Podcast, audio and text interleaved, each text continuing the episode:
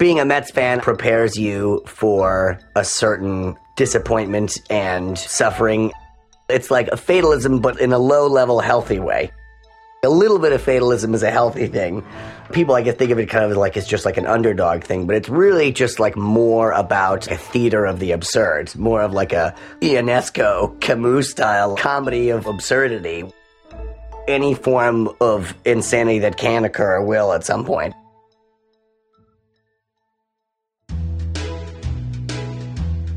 My name is Nick Canfield, and I'm from New York, born and raised here. You know, there obviously are sports divides and team divides in New York and in many cities, but the Mets Yankees divide, I think, is particularly stark in the way it impacts the psyche and ethos of its fan base. I think that being a Yankee fan is it's the white bread choice. It's the easy choice the Yankees are the evil empire, whereas being a Mets fan is that somewhat Buddhist appreciation for suffering and informs something existential about the nature of all life in a weird way that's universal. I'm a Mets fan because that's the correct choice.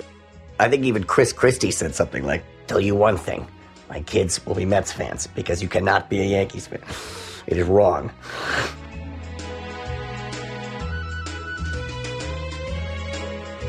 The Mets and Yankees, of course, played each other in the Subway Series in 2000, and then the year after, September 11th.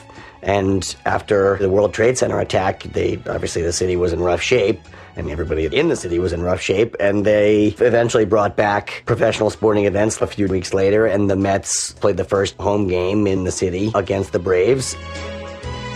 And now, ladies and gentlemen, the 2001 New York Mets and I was able to go with my dad and my friend Max. I must have been like 15 or so at the time.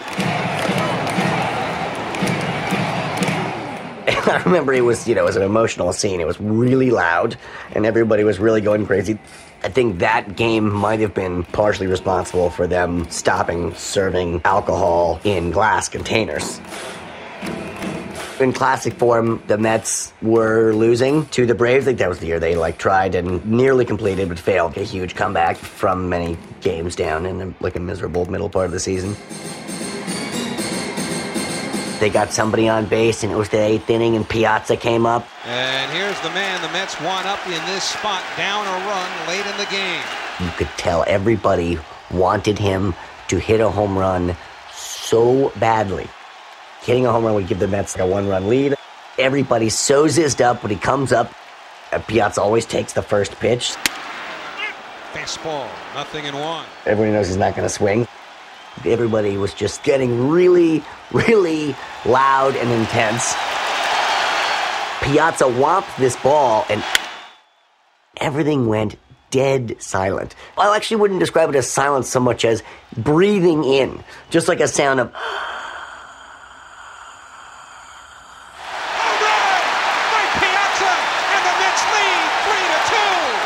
Meanwhile, my friend Max is sitting next to me. I'm looking at the ball, and apparently I've grabbed him at that spot right behind your knee where it's like a little funny bone, squeezing the living bejesus out of him. But he's not breaking the silence either. And then the ball clears the wall, and everybody, ah! Then it just it went from complete silence to complete loudness. This place exploded. It's been waiting to explode all night. Whoa, Mike Piazza it does make you feel like luck is real. and yet somehow you sort of make your own luck. That's like Jefferson says chance favors the prepared mind.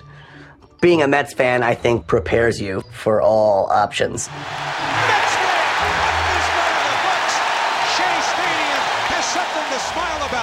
You know, they win some, they lose some. Doesn't really matter.